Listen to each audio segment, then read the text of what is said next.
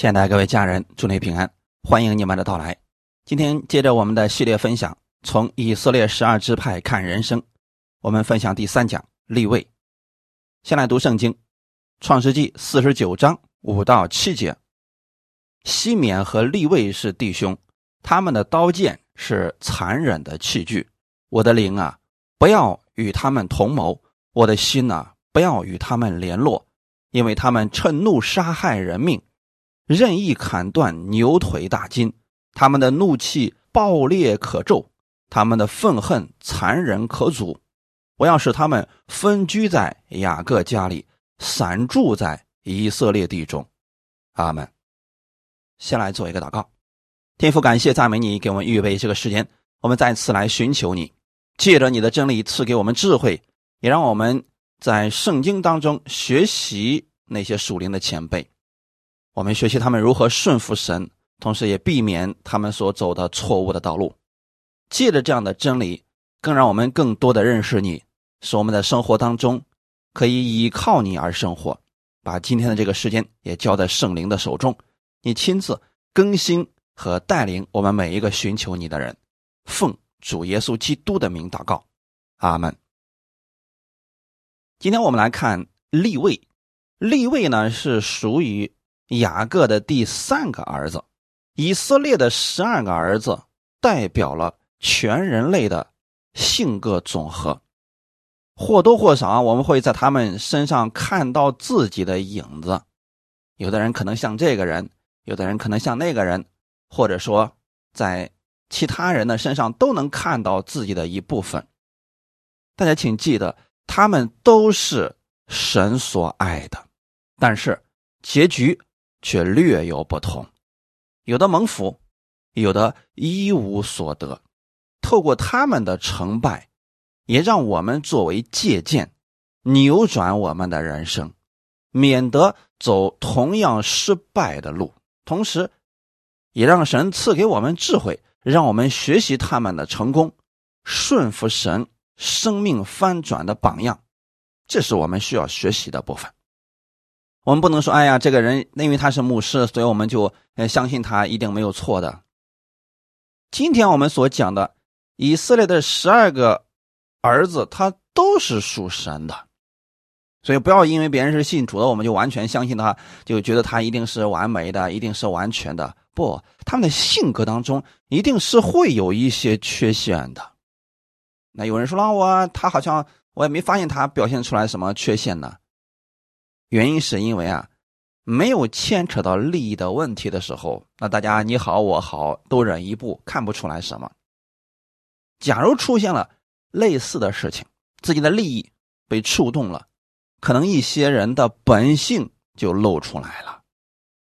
立位的意思是联合，西缅和立位是弟兄，这两个弟兄啊，不仅在血缘上是属于一个人的。性情和行为也十分的相似，同气相连，同仇敌忾，在思想和行动上都非常的相近。雅各对他们的描述是：他们是残忍的器具啊。什么意思呢？这些人心狠手辣，趁怒杀害人命，怒气暴烈，愤恨残忍。可能有的人不理解，说都信主了，怎么会这个样子呢？即便是信主的，他们的性格如果不去依靠神，这些事情是很难得到改变的。那立位的问题是什么呢？他参与了西面的那个活动，他们用刀剑杀了事件全城的人。那有些人呢，性情暴躁易怒，这就是与情欲联合了。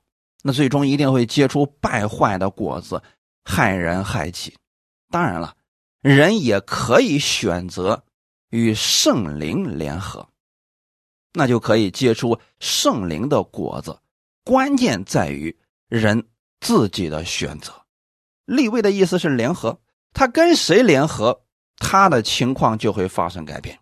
若是跟西缅联合，就变得非常的残忍；但若是与神联合呢，他的情况也就不再一样了。所以说，你选择什么样的牧者，对你的生命至关重要；你选择什么样的朋友，对你的生活至关重要。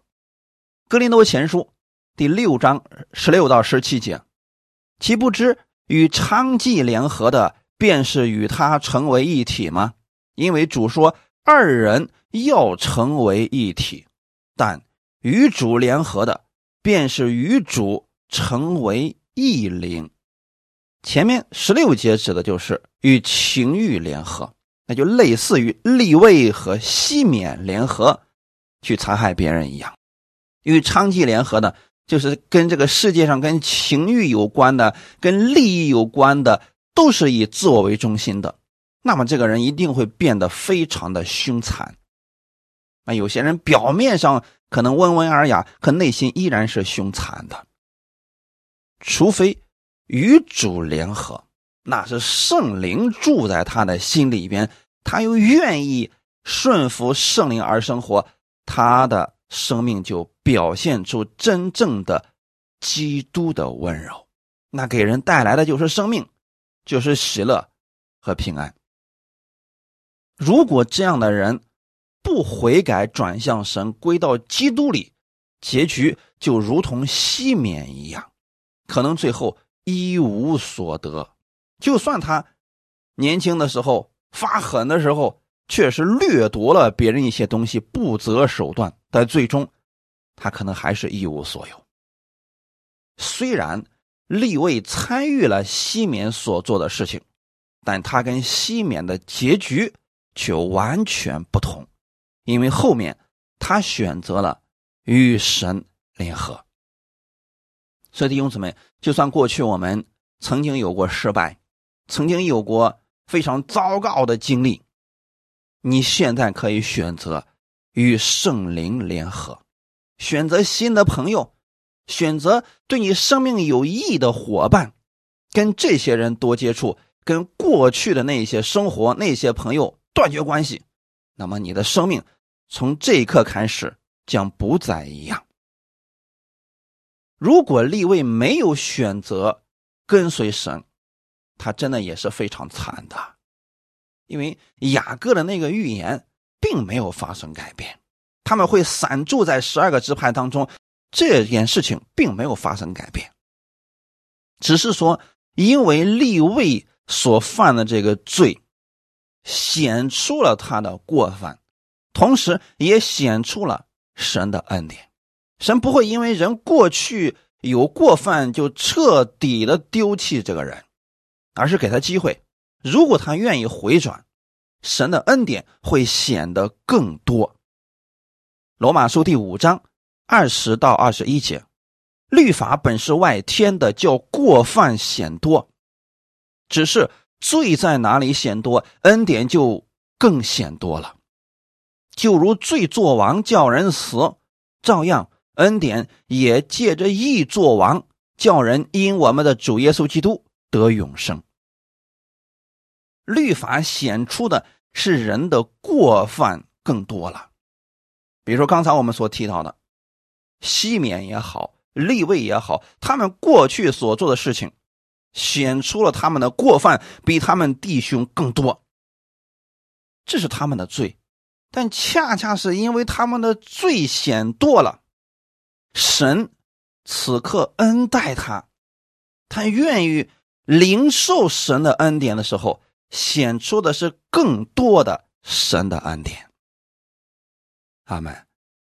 立位并没有继续让这个罪作王，他选择了跟随神。同样的，刚才我说过了，立位支派他也没有领土作为基业。后来他们是分散在了其他支派当中四十八所城市之中，但是利未人因为选择与神联合，在以色列中分散开来，却成了众人的福气。他们被选作担任祭祀的工作。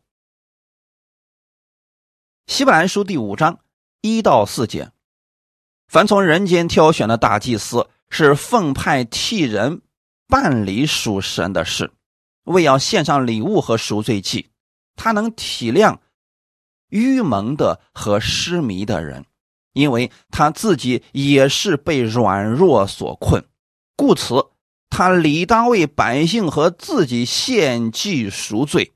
这大祭司的尊荣，没有人自取，唯要蒙神所招，像亚伦一样。阿门。我们先来看一下祭司的工作。首先，这个祭司是从人间所挑选的。祭司可不是从天上来的呀，是从人当中选出来的。他是干什么工作的呢？替人办理属神的事情。他代表人在神面前服侍，类似于。人和神之间的中保，就是他呢所做的事情，代表的是百姓。如果他所做的事情被神喜悦了，百姓就被神喜悦了。那他做具体的什么工作呢？献上礼物和赎罪祭。百姓们犯罪了，借着祭物要让神赦免他们。这个工作谁来做呢？就是祭司在做。祭司收下这些人的礼物，把祭牲献在神的面前，把血献在神的面前，用祭牲代替人的罪，就让人和神之间的关系得到缓和。这就是祭司的工作。所以，祭司是要为罪献上礼物和祭物。因此啊。立位支派的人看到的最多的就是人的罪和神的赦免，他看到最多的就是寄生被献上。那为什么神让他担当这个工作呢？因为他能体谅那些愚蒙的和失迷的人，因为他们过去就是如此的人，他们也被软弱所困。也曾经一怒之下杀了别人。立位为自己过去所做的事情确实悔改了，所以他现在能体谅那些软弱的人，比如说暴怒的人、犯罪的人，他不会去小看这些人，反而能体谅这些人，发自内心的为这些人做这个献祭的工作。因此，今天。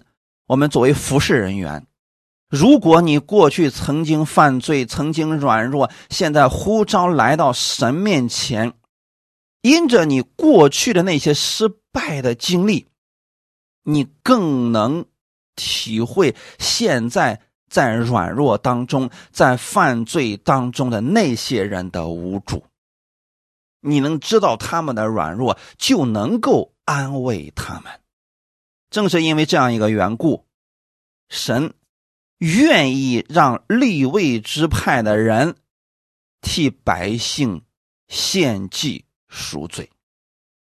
这个大祭司的尊荣啊，没有人自取，他必须是蒙神所招的。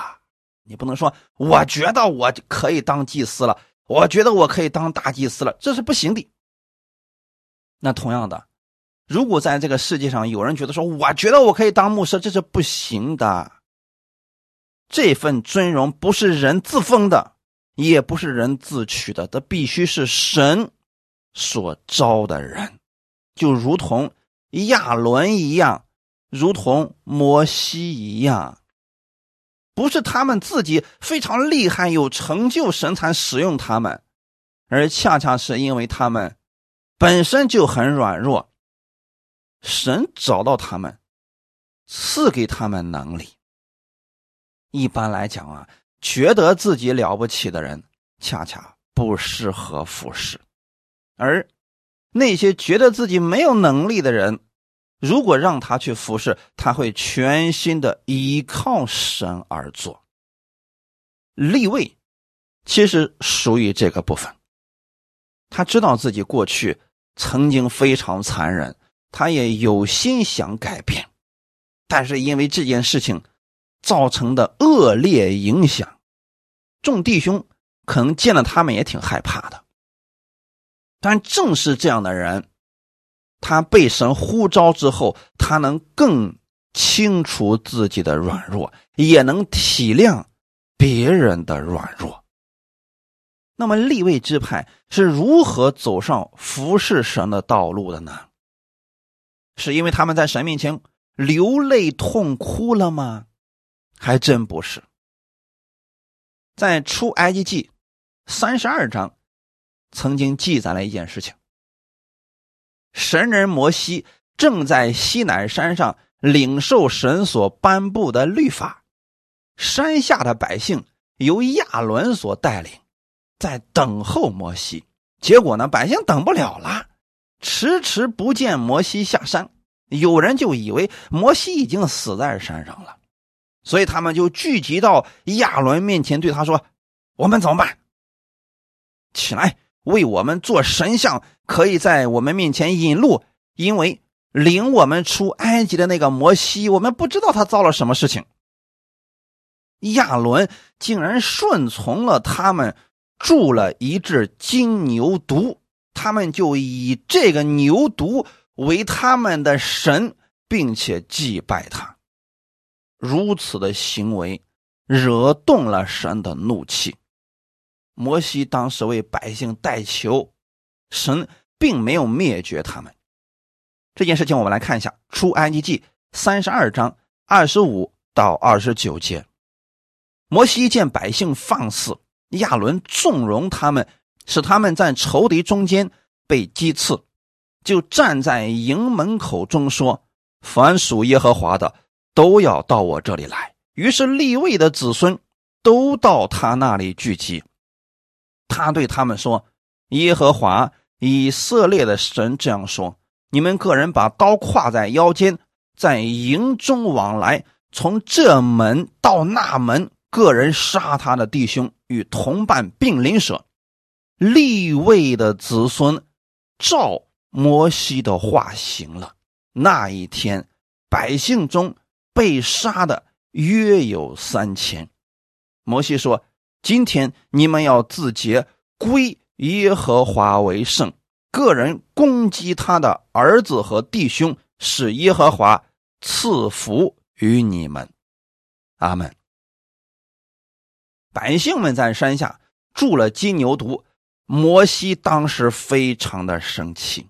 他生气的不仅仅是这群百姓犯罪了，而是亚伦竟然也纵容他们。当时亚伦的借口是什么呢？说不是我做的呀，啊，我就是让百姓把这个金银首饰都拿出来扔到火里边，结果这个金牛犊就出来了。哪有这么糟糕的理由啊？摩西一看，亚伦和这群百姓压根就没有悔改，都不知道自己犯错了，还在为自己找借口呢。所以他当时站在营门口当中的时候，他面对的全营的以色列百姓都是犯罪的，都是拜偶像的。此时此刻，神是应该把他们全都灭掉的。摩西对这群百姓说：“凡属耶和华的，都要到我这里来。”他面对这十二个支派说了这样的话语，虽然他们犯罪了，但此时此刻是神的恩典正在召唤他们。你们觉得你们是属耶和华的，到我这里来。当时哪个支派过来了呢？立位的子孙。其实这就显出了神的恩典更多。虽然他们犯罪了，但神的恩典更多。有时候我们一犯罪，我们就会觉得我们不再属神了，我们就觉得神不再喜悦我们了。其实，当人犯罪的时候，更需要立刻回到神那里去，如同立位的子孙一样。经过这件事情，立位的子孙从十二支派当中脱颖而出。从那个时候开始，他们被神。分别为圣，弟兄姊妹发现了没有？以色列的十二个儿子都不是完美的，曾经都有软弱，都犯过罪。但立位却不一样，立位的子孙，他们知道自己的软弱，他们渴望神的恩典。今天，就算你过去有很多的失败，你若渴望神的恩典，你知道你是属神的人，愿意顺服神的话语而生活，那你就去在凡事上依靠神，你就可以改变你的生活，使你的生活不再一样。在那一天，立位的子孙照着摩西的话杀了他的同伴。但那一次，神并没有说他们是滥杀无辜，他们是照着神的话语而行。这样的事情是为了要除掉罪恶，耶和华就赐福于他们。上面的事件我们看出来了，所有的支派都犯罪了，唯有立位支派在犯罪之后仍然相信自己是属耶和华的。他们能服侍神，不是因为他们的行为好，乃是因着神的恩典，借着他们的信。今天的我们也是如此，我们被神使用，不是因为我们行为好、恩赐多，这乃是神的恩典临到我们身上了。我们本没有什么可夸之处的。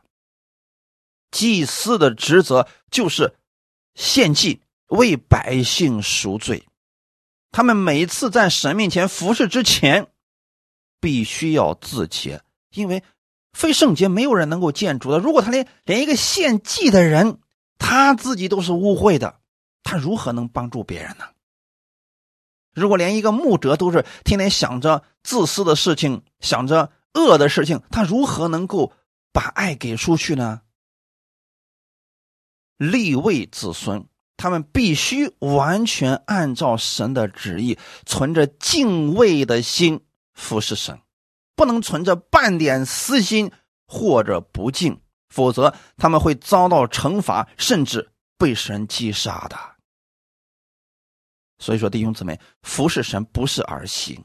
今天有多少人随随便便就觉得说，我也可以讲两句，到处胡说八道、乱讲，就没有圣经根基，就想哪儿就说哪儿去了。这种人他都不知道自己会败坏多少人呐！我们的口是有权柄的，不能随便乱讲。那作为信徒的你也不要随便乱听，不是稀奇古怪的，你没听过的就一定是好的。我们得看他是不是符合圣经的。出埃及记二十八章二十九到三十节，亚伦进圣所的时候要将。决断胸牌就是刻着以色列儿子名字的，戴在胸前，在耶和华面前常做纪念。又要将乌灵和土名放在决断的胸牌里。亚伦进到耶和华面前的时候，要戴在胸前，在耶和华面前常将以色列人的决断牌戴在胸前。这是什么意思呢？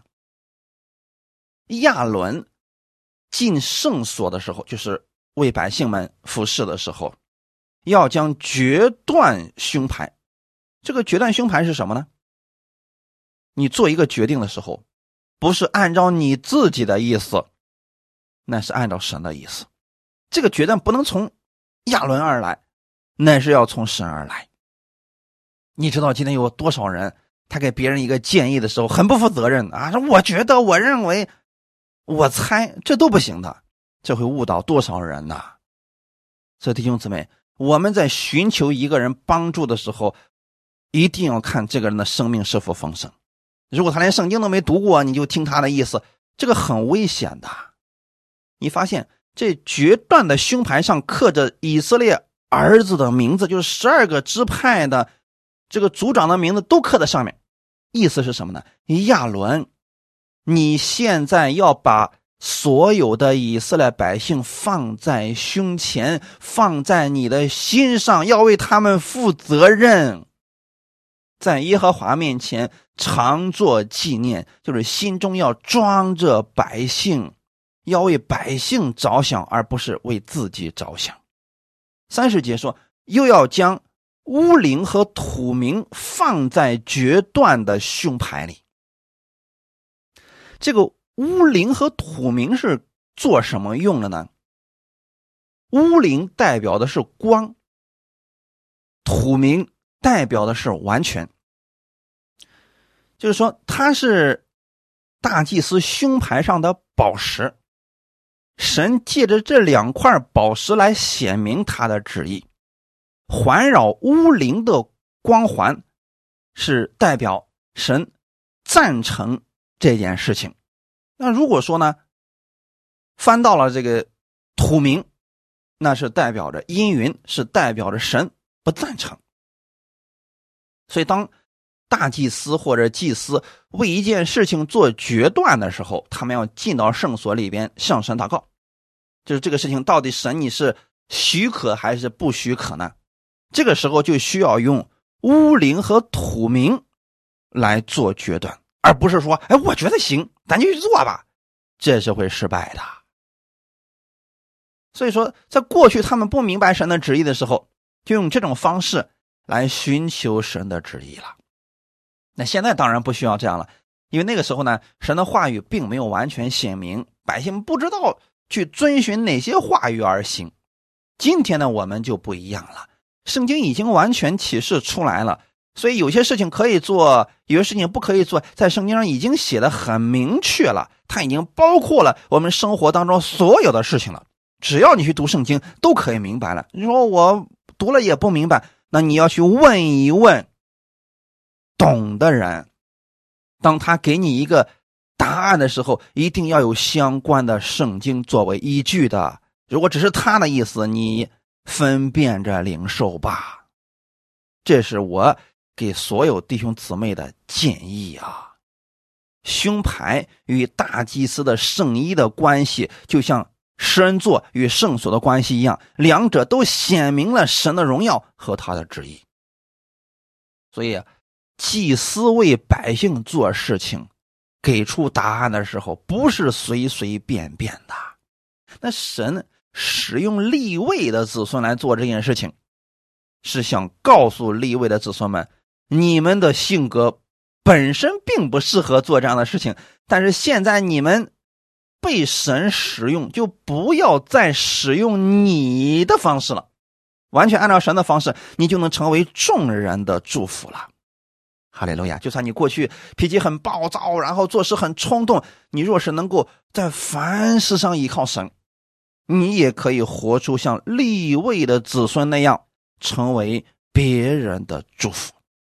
哈利路亚！但是，一旦说凭着血气行事，那就会给别人带来祸患的。所以这件事情上，我们要知道啊，越是像立位这样的人，越需要完全去依靠神。那他们没有产业，他们怎么生活呢？耶和华就是他们的产业。民数记十八章二十到二十四节，耶和华对亚伦说：“你在以色列人的境内不可有产业，在他们中间也不可有份。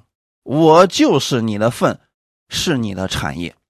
凡以色列中。”出产的十分之一，我以赐给立位的子孙为业，因他们所办的是会幕的事，所以赐给他们为仇他们的劳。从今以后，以色列人不可挨近会幕，免得他们担罪而死；唯独立位人要办会幕的事，担当罪孽，这要做你们世世代代永远的定力。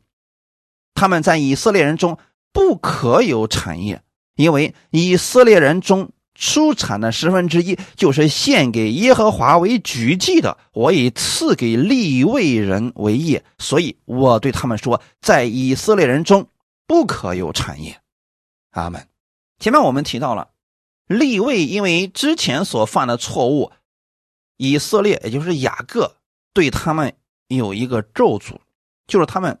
要分散在各支派当中，没有自己的产业。那神并没有违背这个预言。怎么样让立位生活下去，又让这个支派被神完全使用呢？那就是这些人必须要彻底的悔改，转向神，转向神服侍神的时候，也是如此啊。所以神对亚伦就说了。你在以色列人中，那今天在新约之下的立位人，指的就是那些全职服侍、完全归给神的人。你比如说，作为全职的我来讲，那我不能在这个世界上有其他的职业来供应我的生活，这就跟当时的立位支派是一样的。为什么要这样呢？原因其实有很多，但其中有几个比较重要的。其中第一就是，如果我既服侍神，我又有自己的工作，这会分心的，精力不够用，时间也不够用。其次呢，可能会有私心。你比如说，啊，我是卖某个东西的，那我又现在又讲到，那么弟兄姊妹在听我的讲道的时候。就会想，我要是不买他的东西，我就觉得他讲的这么好，我又不支持他的工作，这多不好啊！所以都会陷入两难之中。那最好的方式是什么呢？就是我不在这个世界上靠着其他的工作，完全依靠神。那么我们如何去生活？像立位人又如何去生活呢？凡以色列中出产的十分之一，我也赐给立位的子孙为业。这是什么意思？就说立位人虽然没有自己的产业，但是其他支派他们要献出十分之一来供应立位人，所以说十分之一是为立位人能够长期稳定、没有后顾之忧的服侍而预备的。那今天很多人信心大到一个程度，说：“哎呀，不用管这些全职服侍的啊，他们看起来也不干多少活，然后呢，就让他们呃去编个帐篷啊，去。”工作啊，然后其他时间再来辐射不就可以了吗？如此下去，两边都做不好。第一，他没有专心在神面前去仰望神、去聆听神的话语了；其次，他可能没有精力和时间去在羊群遇到问题的时候第一时间出现了。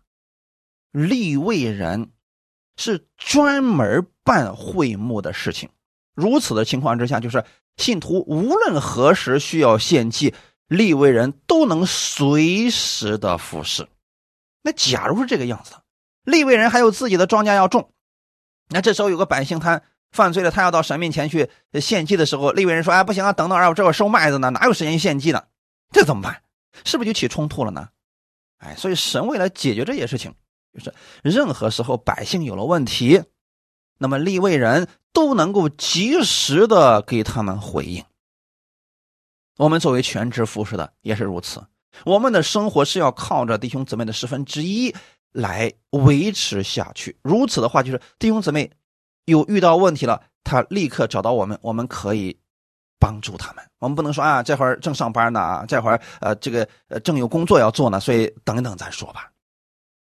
所以弟兄姊妹，我们知道立位人是神特别分别出来，不给他们产业。是为了让他们有更多的时间去服侍其他的支派，所以神一直说，在以色列中立位人不可有产业。当然，今天有很多全职的牧者，他们也有自己的产业，我不做评价，我只是按照圣经来讲，我也会如此去行，这就可以了。你们能领受的就领受，不能领受的呢按你们自己的理解就好。立位支派的人是全然归向耶和华，所以他们的地上没有自己的产业，就需要其他支派奉献十分之一来支持立位人。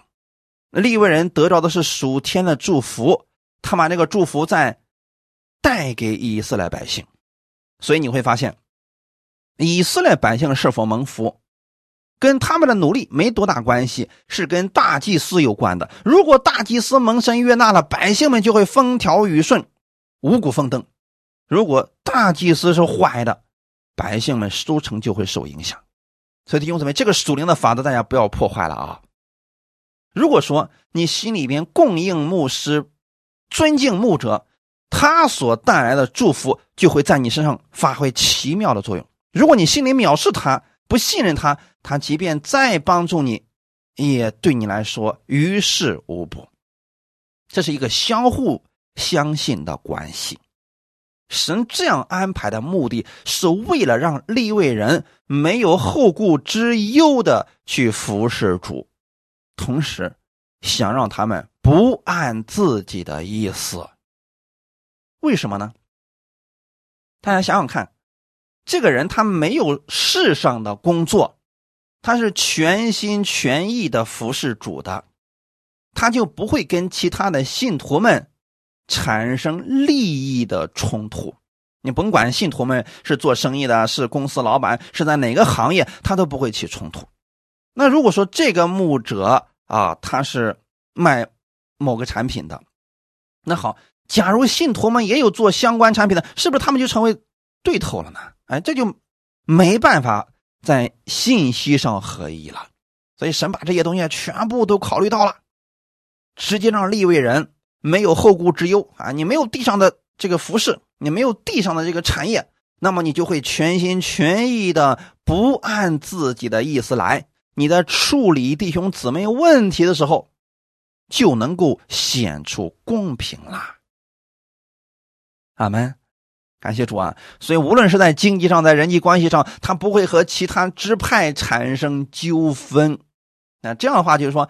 那无论我去帮助的是企业的老板还是公司的员工，我跟他们没有直接的利益关系，那么我处理事情的时候心中就会有公平。这样的话对服饰是极其有作用的。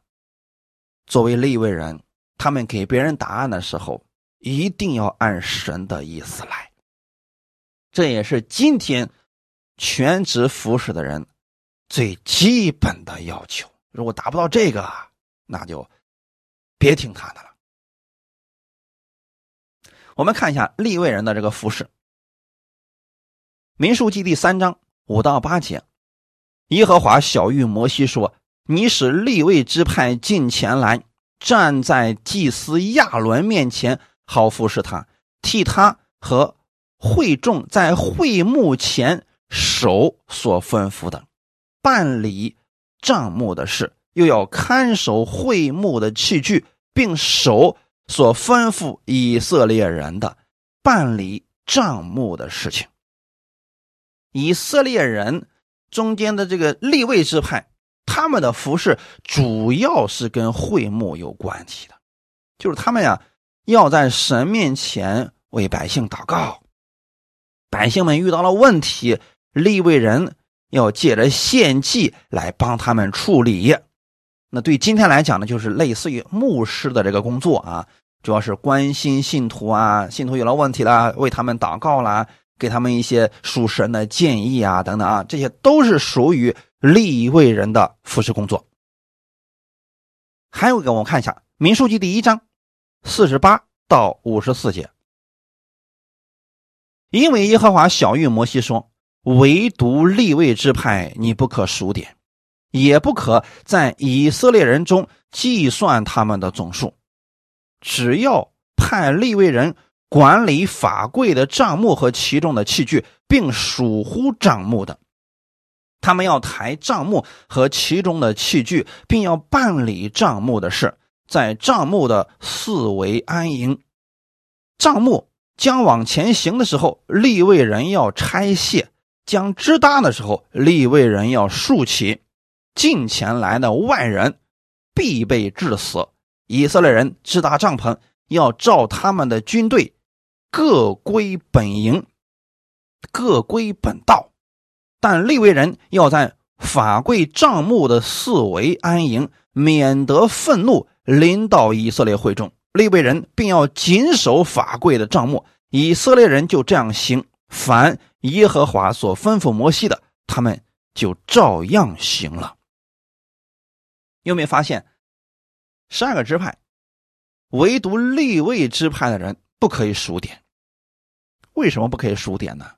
为什么不能计算他们的总数呢？原因很简单，这是一群分别为圣的人，无论他们有多少，不可计算总数。我们在。呃，公司当中，我们做生意的，我们一年到底的时候，我们可以做总结，我们可以可以看我们的业绩，但唯独全职服侍的人不可以这样看业绩。为什么不能这样呢？大家想想看啊，如果一个教会的牧者，他把这一年自己行了多少神迹啊，帮助了多少人，一条一条都列下来，到年底的时候把这个都给会众们讲出来，这个本身好像没有什么，但是时间久了，这个牧者会心生骄傲的，他会觉得哇，我做了这么多的事情哎，他就可有可夸口的地方了。那无论他做了多少，不要去计算这些的时候，他的每一次服侍都会把荣耀归给神。这样的话，作为全职服侍的人，他就不会骄傲了。如果总是数算自己的业绩，总是数算自己的功劳，啊，人会有私心在其中，渐渐的他就会偏离神的旨意的。这就是为什么神不让清点立位支派的人数的原因了。不管服侍的人有多少啊，不管他们做了多少工作，那都是要把荣耀归给神的。他们的工作是什么呢？全权办理账目的事情，那就是整个教会的事情，完全由立位的支派人来办理，其他以色列百姓。不可进来，进来的必要致死。这是什么意思呢？教会的管理工作，教会的这个账目啊，还有包括其他的普通的一些信徒，你不要干涉，因为很多事情你并不了解。如果你到后面指手画脚，整个就乱套了。所以你看，无论立位人什么时候拆账目，什么时候支搭账目，其他的。以色列支派的百姓，你不能进前来，进前来就被治死。虽然这个是旧约的律例典章，但是在新约，这个东西并没有被废除掉，这是规矩啊。就是立位人有立位人该做的事情，以色列百姓有以色列百姓该做的事情，各归各营，各司其职。这样的话，整个教会的运营工作，它就会变得非常的有质量。有顺序，那如果说啊，信徒去干涉牧师的工作，信徒去干涉这个教会的这个管理工作，整个就没法去做了。那这个事情我们在出安基记之后，我们会发现啊，啊，也确实有这样的事情出现了，就是说，可拉党的人啊，他们觉得啊，为什么亚伦你就那么高高在上指挥我们呢？啊，我觉得我们也可以向神来献祭的，结果神就把这。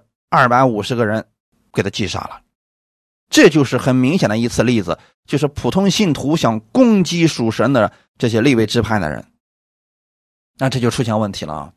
啊，这说明了什么事情呢？这些事情本身就是神所立的规矩，我们若是都按神所立的这些规矩做事情，那么我们都是蒙福的，何必要招那个咒诅呢？以色列人。他要按照神的话语去行，利未人呢也要按照神的话语去行，如此就蒙福了。哈利路亚。那这还有一个问题，就是说立位人既然是被神分别为圣的，其他人又不能干涉，那如果立位人懒惰不干事情呢？啊，当然了，这也是不行的啊。利未人也是需要殷勤做事情的。啊，要不然也是不可以的。提摩太前书第四章十四到十六节，你不要轻忽所得的恩赐，就是从前借着预言在众长老按手的时候赐给你的这些事，你要殷勤去做，并要在此专心，使众人看出你的长进来。你要谨慎自己和自己的教训，要在这些事上恒心，因为这样行又能救自己，又能救听你的人。那如果立位人他懒惰啊，百姓们牵着牛羊鸽子来献祭来了，立位人就不干活，渐渐的，那么立位人就会失去他们的福分，就不再被以色列百姓信任了。那样的话，整个献祭制度他就会陷入一个混乱当中。如果百姓不愿意按照神的意思去行，比如说不供应立位人了，那我们都说了嘛，神献什么十分之一啊，都到新约之下了，不用管他们了，让他们自生自灭好了。如果是这样的话，你会发现。以色列百姓也不蒙福了，就是甭管是立位人还是以色列百姓，他们如果不按照神的话语去行的时候，大家都懒惰的时候，其实都是受亏损的。那如果大家都殷勤做事情呢？立位人，你知道你自己本身就是过去软弱的，本身就是不被其他支派待见的。现在神能给你这个机会，让你服侍他，你应该全心全意去做。这才是有呼召的人，所以不是随随便便一个人啊，呃，觉得在这个世界上混不下去了才来到神面前。这样的人，你不要把他当牧者，这很危险的啊！他找个借口，一见面就跟你要钱，说自己多么的艰难，说说你要给他奉献。遇到这样的人，别给他。一般来讲，这样的人多数的目的都不太正确啊。所以弟兄姊妹，我们要看到这个人到底是不是像利未人那样的人。那立位人不是自己要当立位人，那那是被神呼召出来的。在新约之下呢，那些全职服侍的，那是必须有神的呼召才行的呀。那不是说我在我在世上混不下去了，所以我觉得教会的弟兄姊妹这些人都挺好骗的，所以我我随便我编一些谎言，他们就可以了。是你可以骗过弟兄姊妹，但如果在神面前呢，你不敬畏神，你觉得你又能骗多久呢？神立了很多的属神的仆人，比如说摩西啊、亚伦，还有新约里面的啊。保罗呀，彼得这些人，你会发现他们都是忠心在服侍神，而且都不是懒惰的。那，如果你看到一个一个牧者啊，这个什么时候去找他，他都是睡不醒的。什么时候找他说，哎，我不知道呀，这个事情你自己祷告吧。如果是这样的话，就别再去找他了。啊，就不要在心中呢当他是牧者，这是这说明他并没有神的呼召。你看，保罗对提摩太说什么？不要轻忽所得的恩赐。就是不要亵渎了你的这个恩赐，那是神给你的呼召，你要持守你这个呼召，殷勤去做事情，殷勤去做。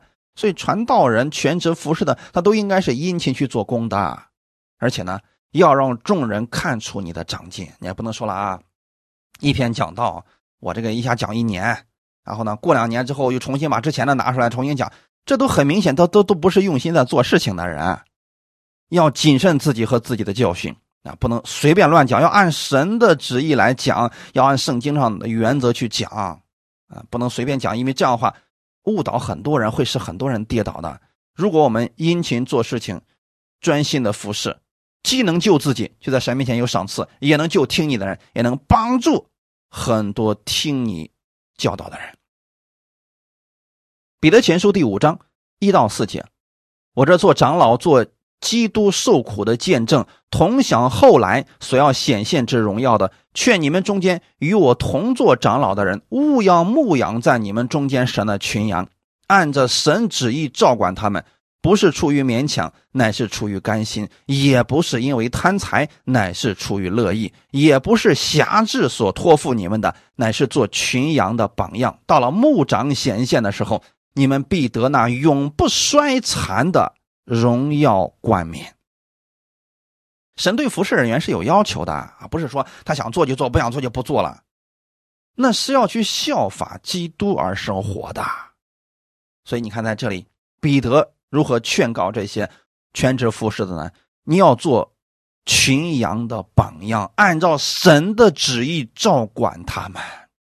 所以说，你能遇到一个按神的旨意照管你的牧者，请珍惜他们。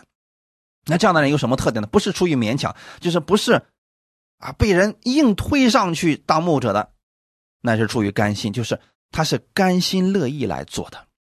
兴趣是我们最好的老师，在社会上工作也是这样的。如果你对这个事情没有兴趣，那你是坚持不了多久的。你若是甘心乐意做这个事情，他即便再困难，对你来说也不是什么难事情。也不是出于贪财，那么很多人是觉得说，哎，信徒们啊好骗呐，我随便这个多开几个连锁的教会，我就能挣很多钱，这就是贪财的牧者，要远离这样的人。我们全职服侍的应该是甘心乐意的，甘心乐意的是为了信徒的生命成长，也不是辖制所托付你们的。有很多人为了提高自己的名气，所以呢就。非得把别的信徒都划分到自己的名下，这就是辖制信徒啊！或者说，他甚至告诉一些信徒说啊，如果你离开我们这个团体，你就不被神祝福了啊！如果你每天得不到我的这个呃祝福，然后你的家庭就不蒙福了，这都是属于辖制。我们的遮盖唯有耶稣基督，我们的祝福也是由耶稣基督来的。虽然说这牧者能帮助我们，他是替神在看顾着我们，所以说我们要听的是他口中所出的属神的话语，属血气的你就不要听了。所以作为牧者来讲，要做群羊的榜样，如此，你的赏赐是大的。那如果说啊，出于私心，出于贪财，辖制羊群，这都是地上的，都是暂时的。你。服侍神，如果连这个都不明白，那干嘛要去服侍呢？到了牧长显现的时候，就是在这个世界上，我们可以有私心，可以有其他乱七八糟的想法，但是神你骗不过的呀。所以，作为全职服侍的人，你要警惕，你是不是在神面前服侍？